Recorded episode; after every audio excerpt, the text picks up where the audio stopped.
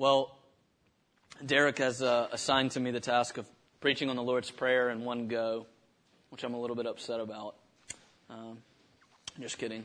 But um, I realized as I was thinking about this text and uh, I started to write some things down about it earlier in the week, um, I have a scope for the amount of things I write measures to how long I, I, will preach. So I know that when I've hit this point, I've got to stop writing, right? Because I'm going to go over the time and you're going to be upset. Um, and when I started to write down my uh, thoughts on the Lord's Prayer, it, it, went, it went double the page count. Uh, so I've had to uh, pull back and just be okay with not saying some things. Um, Jesus tells us to pray like this. And when he does so, he interrupts the Sermon on the Mountainside with a prayer, a model prayer. Um, we cannot forget this. The Lord's Prayer, it's not to be missed, is part of the Sermon on the Mount. And that means something. That tells us something. Why? What's the Sermon on the Mount doing? And why is the Lord's Prayer plopped down right in the middle of it? Um, well, if, you, if you've been with us for the past number of weeks and even the past semester, we've been working our way through the Sermon on the Mount. And you know that the Sermon on the Mount is a radical call to a new ethic, a new way of living, a, a way of thinking about living. Um, it, it, it's the way of being a city on a hill, is what Jesus says. It's the way of uh, being a light that cannot be put under a basket. It's an ethic that does more than what the law asks. Um, you remember the formula. You've heard that it was said to those of old, but I say to you, says Jesus. Um, th- this formula is Jesus talking about the Torah, the Old Testament, Genesis to Deuteronomy, the old law. You've heard the old law, and it's good and it's right, but I'm saying to you now something more. You see, Jesus said that he did not come to abolish the law, but to fulfill it. It's, it's an upping the ante. Um, so, so don't miss this. The Sermon on the Mount is an ethic that ups the ante of how we ought to live in the kingdom of God. Um, you think you haven't committed adultery, he said. Have you ever lusted? You think you haven't murdered. Have you ever been angry? The ethic of the kingdom of God is, is even more, is what he's saying in the Sermon on the Mount. Um, so, so the Sermon on the Mount does two things. The first thing it does is it says to you, you cannot be like this. You are not like this. He's exposing us. You think you've obeyed the Ten Commandments, but, but you haven't. Um, but at the same time, he's also saying the power to do such things is in the very one who is speaking them to you. It's Jesus himself that is giving and offering the power by grace, by the life he has merited, to actually live like this. Uh, it's not to be missed that the Sermon on the Mount isn't just something we say, I'm never going to measure up to this. I need God's grace. Yes, true. Point one. But point two then is here is the kingdom ethic. Salvation does not end with forgiveness. Um, the Christian life steps forward into the future as a moral agent, an actor in God's kingdom. Okay? And that's what the Sermon on the Mount is doing. And so this prayer is plopped down right in the middle of it. Um, we could say it in a sentence. I would say it something like this. The, this prayer is Jesus' corporate invitation for us to be awoken from the dead and to reimagine ourselves as agents of the kingdom of God. Actors in the great drama that God is doing in this world of redeeming it. Um, th- this is the climax of the sermon, this prayer. And so, what I want to do with you for just a few minutes, uh, a few moments, is something very simple, and that's just highlight three words. Um, we can't go through every petition. We don't have time for that. Um, so I just want to talk about three words in this in this prayer that you can take home and put in your back pocket, perhaps, and remember. Uh, the words are Father, us, and today. Father, us, and today. So, first, Father. Uh, one theologian said it like this The proclamation of Father at the beginning of Lord's Prayer is the primal, the first act of obedience demanded of all Christians. Uh, to say Abba, Father, it's the first act of obedience that we are commanded to do. What's he mean by this? Um, I want to think a little bit um, about our society. Uh, the, the modern world, the, the society we live in today, is a world that's starving for authority and it's starving for mystical experiences. It's, it's starving for religion, you might say. It's starving for prayer. Um, you know, about 30, 40, 50 years ago, you could dispute the date, it became really vogue for psychologists and historians and sociologists and all different sorts of people to tell us that our mystical religious experiences are, um, are chemicals, right? You've heard that? Um, they're, they're just brain activity. They happen to us because of the brain activity. They're, um, or, or like being religious and all this types of spiritual longings is nothing more than uh, part and parcel of environmental development. So it's part of where you were raised, um, what kind of culture you come from, all these sorts of sorts of things. And so for about 200 years now, um, and really ramped up since 1950, the story has been this: religion will will die out. Um, you've probably heard this, like if you read, you know, I don't know, the Huffington Post or something like that. You've probably heard uh, claims like this: R- religion will die. Um, we transform our culture into economies. Everything's about finances. Everything's about the individual. Our needs are met. We're not hungry anymore. Um, all these things. Religion fulfilled all those things in the past, and we don't really need it anymore. Um, now, it's really fun now to read updated uh, sociological studies um, and what these guys that wrote like that 30 years ago are now saying, because as we all know, that just didn't happen. Um, actually, religion is busting at the seams throughout the world. It's, it's growing faster than maybe it ever has, uh, maybe since the, the, very first hundred years of Christianity. Um, in fact, we're actually inventing more new religions now than we, we've done in, well, 2,000 years. You guys know about New Age mysticism, the, the, kind of the incorporation of Eastern religion over into the West, and all sorts of things. P- people are starving for spiritual experience.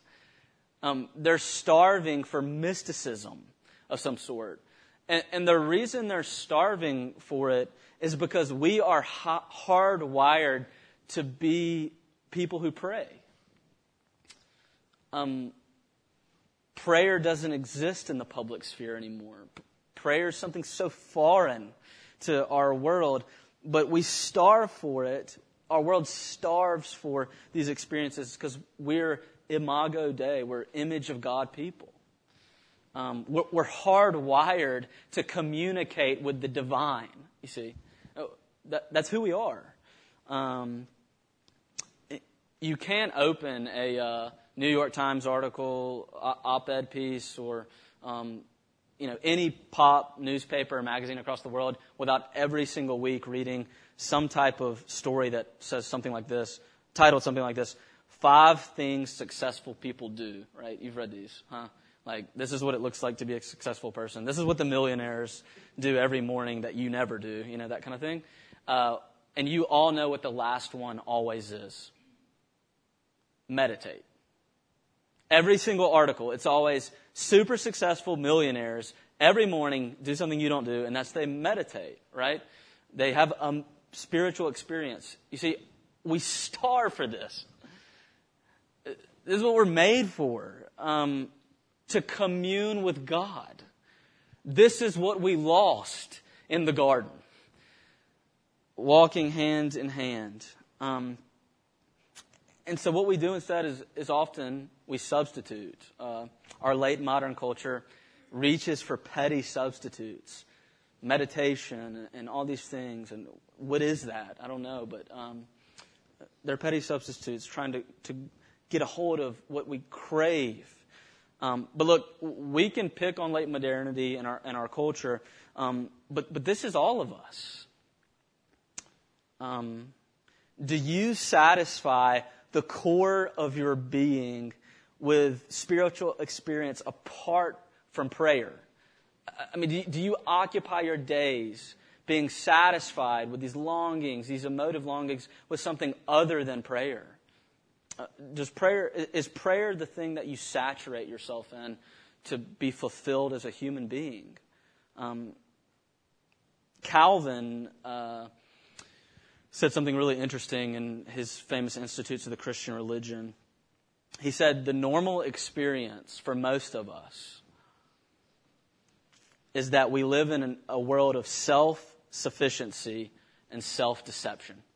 Um, he called this world living in unreality. he made that word up, I think, probably. Um, it, it's the world we live in where we think of ourselves, whether we'll say it or not, as completely self sufficient. He, he, said it like this um, This is the world where not only the mind, our mind is blind to the truth, but our hearts do not trust.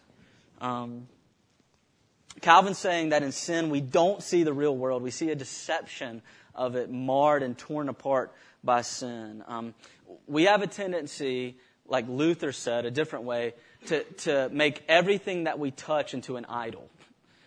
Our hearts are idol factories. Um, so we take the good gifts that He's given and we make them ultimate. Um, the gift of physicality and movement and recreation we turn into entertainment. And nature and creation we turn into just material nature. And the gift we have of our children and our families, we make them our gods. Um, I was preaching in America, and um, this application will hit hits harder home there than it does here. But instead of praising the gift of our bodies that God's given us, um, and the gift of movement, the gift of um, power and strength, and all of these things, we trade that in to go to the true cultic centers of worship in our late modern culture, and that's the football stadium. And all 60,000 of us sit around and worship the gods down below. Um, that's what we do. We turn things into idols. Uh, Francis Spufford says it this way. He's a British uh, English philosopher and economist. What we're talking about here is not just our tendency to lurch and to stumble and to mess up by accident. Instead, we're talking about our active inclination to break stuff. Stuff here including promises and relationships we care about and our own well-being and other people's. You are a being whose wants make no sense. They don't harmonize. Whose desires deep down are discordant so that you truly want to possess things and you don't at the same time.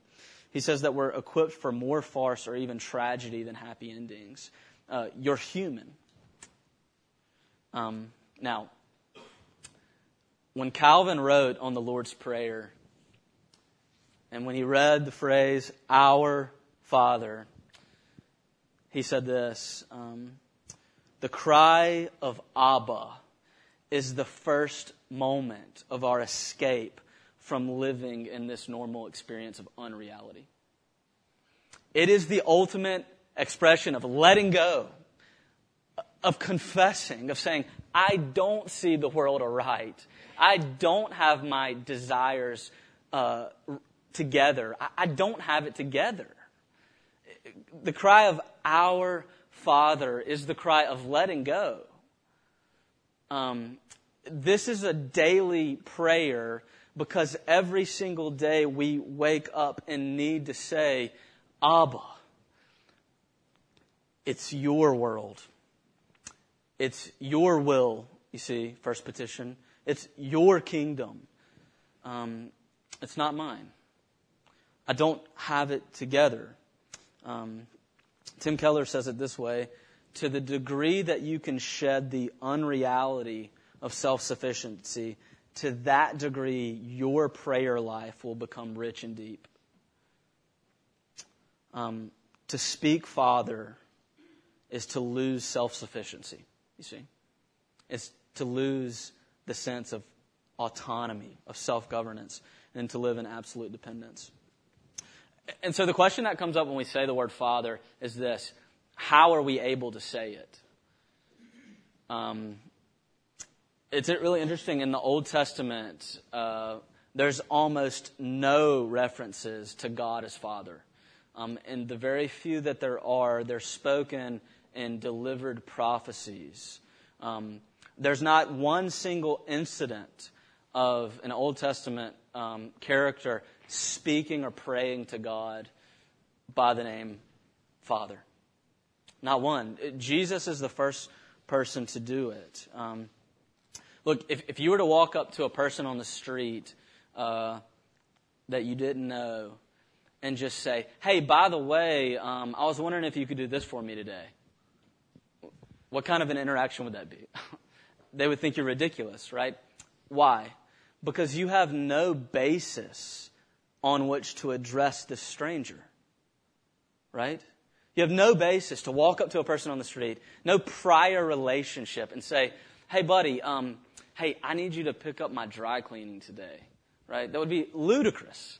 Um, they wouldn't know what to do with you, right? Um, but, but that's because in all the ways we address and we speak to one another, anytime we speak to anyone, we speak to them on, an, on a basis, on, on a ground, on an account of a prior relationship of some sort, or the making of a relationship for the first time. You don't go to God uh, with, without a basis either. Um, look, in the incarnation, when Jesus became the God man, uh, we call that event good news. But it's not only good news it's also bad news. Um, when the Son becomes man, we're not only being sent a message of good news, we're also being sent a message of judgment. Uh, when, when God becomes man, God says to us, You are not what you ought to be. The world is not what it ought to be. The cosmos is not what it ought to be. The mission given to Israel to set up the kingdom of God has failed.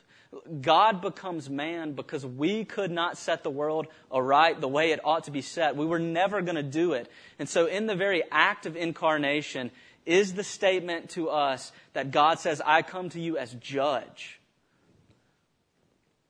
And prior to Matthew chapter 6, the event of the Sermon on the Mount, when he says, Pray like this Our Father God comes to us as judge, you see. Um, and it is in the power of the resurrection that he comes to us again and says, daughter and son. Uh, the basis, you see, the basis on which you have the ability to say the first two words of this prayer, "Our Father," is the one who taught us to pray it. Um, that, that's the only way. Uh, Jesus Christ was the first one to utter these words, and then Paul in Romans 8 tells us this about these words. Um, you did not receive the spirit of adoption. Sorry, you did not receive the spirit of slavery to fall back into fear, but you have received the spirit of adoption as sons and as daughters, by whom we cry, Abba, Father. The Spirit bear, bears witness with our spirit that we are children of God. So, you might consider those two words uh, in the Lord's Prayer as preface. Um, the ground, the basis from which we speak to Him. Uh, now, secondly, and we'll, the last two points will be much more brief.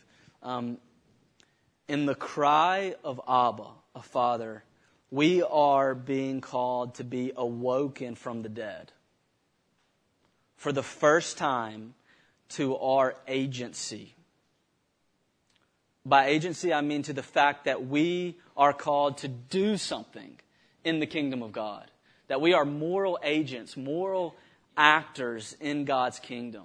This is why the Lord's Prayer appears in the middle of a sermon about morality, about ethics, about how we ought to live.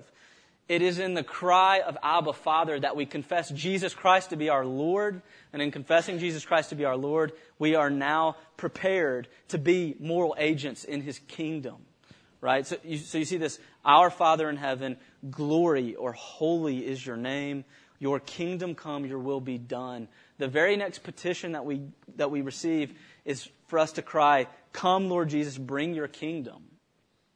So it's. Uh, the cry of Abba Father is the opening of us to be agents in God's kingdom, moral agents. Um, now, look at who the prayer is uh, addressed to. Um, it's addressed to God. Look, look, to who the subject is. Um, our Father in heaven. Um, hallowed be your name, your will be done on earth as in heaven. Give us, us this day, and forgive us our debts as, as we also have forgiven our debtors. It's corporate. It's not simply the prayer of I, but the prayer of we. It's the prayer of the body, the prayer of the church. The first thing that God is wanting us to see that when we pray Abba, we are being awoken to the fact that we are on a mission for a kingdom, not for simply an individual salvation. Justification, sanctification all these things are not just for me. They're not just an I issue, but they're a corporate issue. They're an issue for the whole body. Um, this way of praying screams against the individualism uh, that we are trained to imbibe in, imbibe in our late modern cultures. Um, this is not the prayer of the iPhone. Uh, this is not the prayer of walking down the streets with the earbuds in your ear. You see? Um, this is not the prayer of the individualistic identity of Facebook. Um, this is the prayer of us, the corporate, we. Your kingdom, God, has now become for us, our kingdom. Uh, this is why, for oh, thousands of years, um, the church in almost every liturgy, which a liturgy is a, is a way of um, organizing a church service, an order of worship, right? Every liturgy you'll read of from of old will always almost have the corporate prayer of the Lord's Prayer together.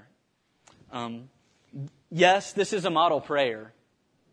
It's a model prayer for us to take as individuals and go and pray in the mornings and pray on our own, but it is at the same time our prayer. Together, it is the prayer that makes us the community.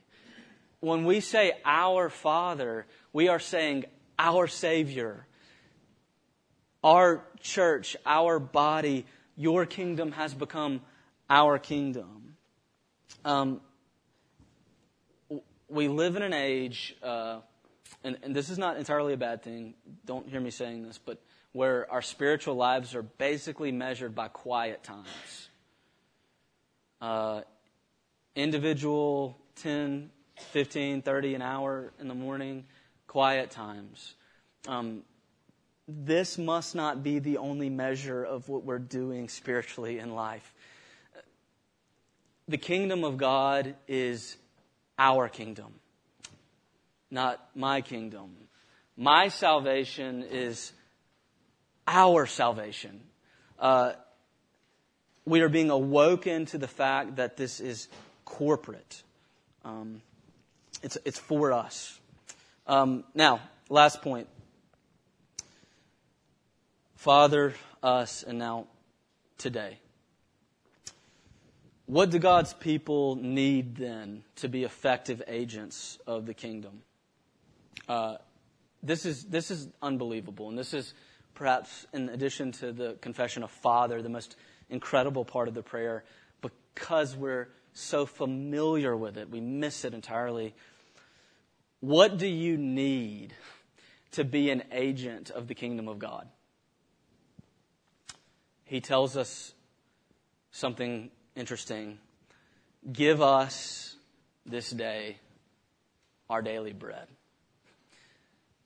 When you wake up in the morning and you are reawoken to the fact that you are an agent of God's kingdom, um, He's telling you that you need to be reawoken to the fact that you need food, that you need to eat.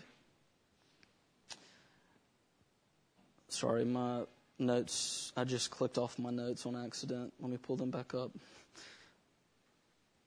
Mm. There we go. He's calling us to be reawoken to the fact that we are people who eat.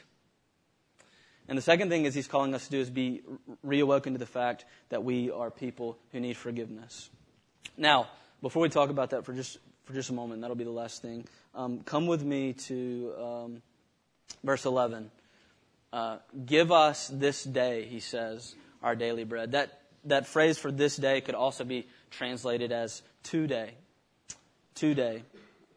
Um, the prayer draws our attention to today not to yesterday, but to today.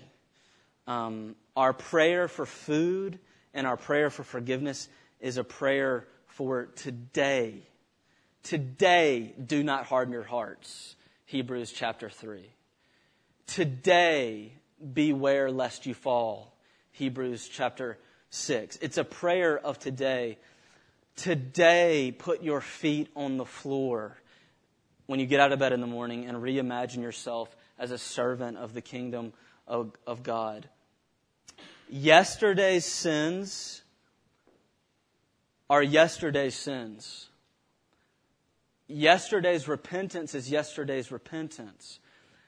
God is calling us to see that when you are so wrapped up in yesterday that you cannot be an agent for today our, our agency, our actions in God's kingdom are for today. They're acting out into the horizon of the future.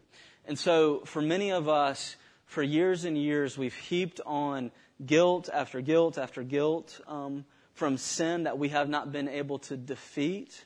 Um, you know what that is. Some of you, you've been fighting it for decades, perhaps.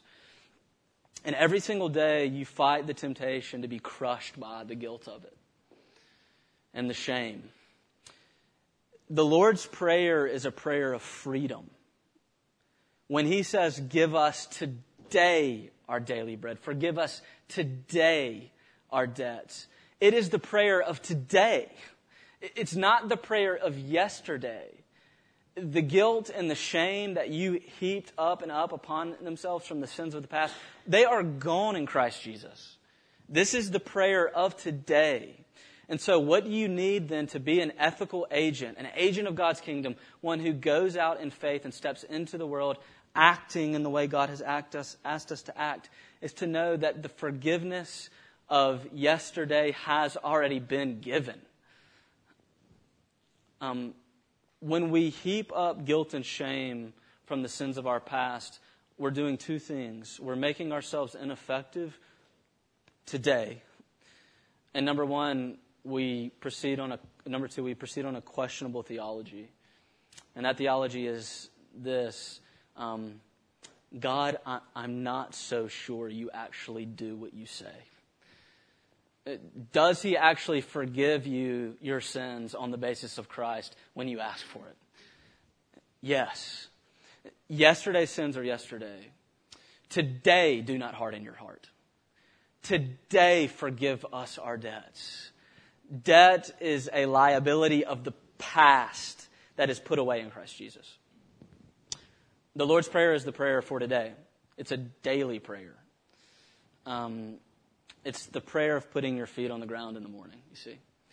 And, and the second thing that we need, um, in addition to this forgiveness of for today, he says we need is to be reawoken to the way we treat food. This one may be the most surprising. Um, eating is a profoundly important activity uh, for human beings. Um, eating is what gives us life, but eating is also what brought death to life. Uh, take and eat, the verbs spoken to Eve in Genesis 3, are the same verbs, take and eat, on that night that he was betrayed. Take and eat.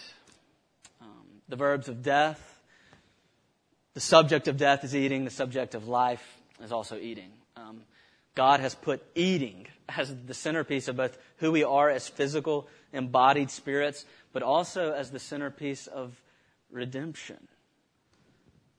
Um, when God comes to meet with us in the new heavens and the new earth, Revelation 19, the first action of Christ that takes place, you'll remember, is sitting down for the marriage supper of the Lamb.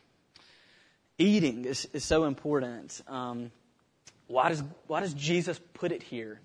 Um, Alexander Schmemann, uh, an old theologian, uh, says this Man is presented from Genesis 1 as hungry being, and the whole world is his food. He must eat in order to live. He must take the world into his body, and he must turn it into flesh and blood. He is what he eats, and he turns the world into his banquet table. Um, we share this activity with all of mankind for all of history. Uh, it is the activity of the first day and the last day. Um, and you know, this is why we treat food with reverence still. Um, in in the day we live, the late modern culture we've been talking about, the sin of McDonald's, uh, the sin of eating on the go, the sin of eating uh, unnatural foods that has befallen all of us. Um, even in that world, we still hold up food with a sort of transcendence and a reverence, right? You guys know the best meal you've ever had, don't you? Um, Mine was at Butcher and Singer in Philadelphia, Pennsylvania, and it cost me $130 for my plate. I'll never forget it. It's the best meal I've ever had. Um, you, you know the best meal you've ever had. You, you, treat it, you treat those special meals with a, with a reverence. When somebody gives you a gift card to the best restaurant in Edinburgh, it means something big, right? Um, we, we know there's something special about eating. Um, but, but, because, but because for, I think, almost all of us here, the way we get food today is we simply hand money to someone to get it, we miss a huge point of why this prayer is here in the Lord's Prayer. And that's this.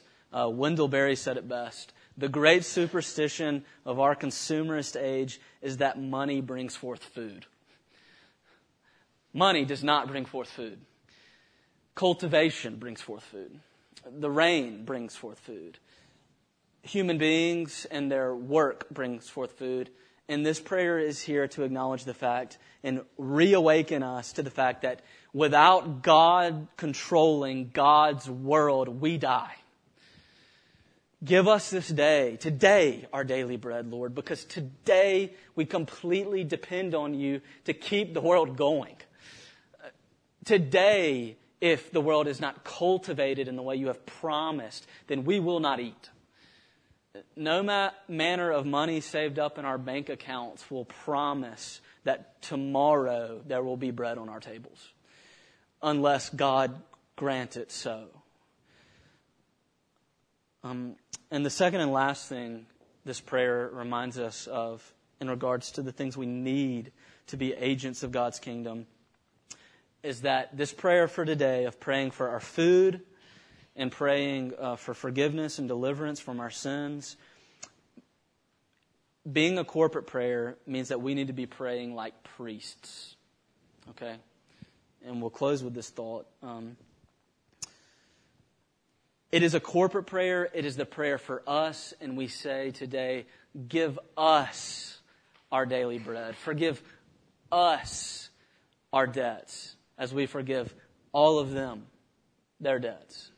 You see, in praying this prayer, we are God's priests praying for the world. Embedded into the prayer is give the world its food, Lord, by your grace. Give the world your kingdom. Bring it to this earth to those that don't know it and don't have it. Um, Paul calls us the priesthood of God's kingdom. We are priests. Don't miss out on that holy and high office that you have been called to. I am no singular priest. Derek is no singular priest. The people who preach to you are in no way singular priest. We are a priesthood together. And in this corporate priesthood, we step out of our beds in the morning, out of church on Sunday, praying this prayer of moral agency that we would be lights to the lost world, that we would be the city on the hill, that we would bring the kingdom from God to the world. The priesthood is embedded in this prayer, you see. Give us our daily bread. Give the world our daily bread. Bring your kingdom. Let us be the agents of your kingdom. Let us do these things. Um, yes, you have been called to such a high and holy office as this. Uh, as a priest of God. And yes, you and I have been called to such a high and holy ethic as agents of God's kingdom. What do you do when today and tomorrow and the next day you wake up and you realize that things don't seem to be changing? Um, you pray then like this Our Father who art in heaven. That's what the prayer is there for. The renewal of your own heart as an agent of God's kingdom. Let's pray. Our Lord and God, we ask our Father in heaven uh, that you would make us into these people, these um, kingdom vision people, into agents for your holy kingdom uh, being spread across the world, world, and that we would use this prayer, um, that we would draw it so close to our hearts, that we would imbibe it, that we would pray it every day, and that we would form the way we think from it. And we ask for this in Jesus' name. Amen.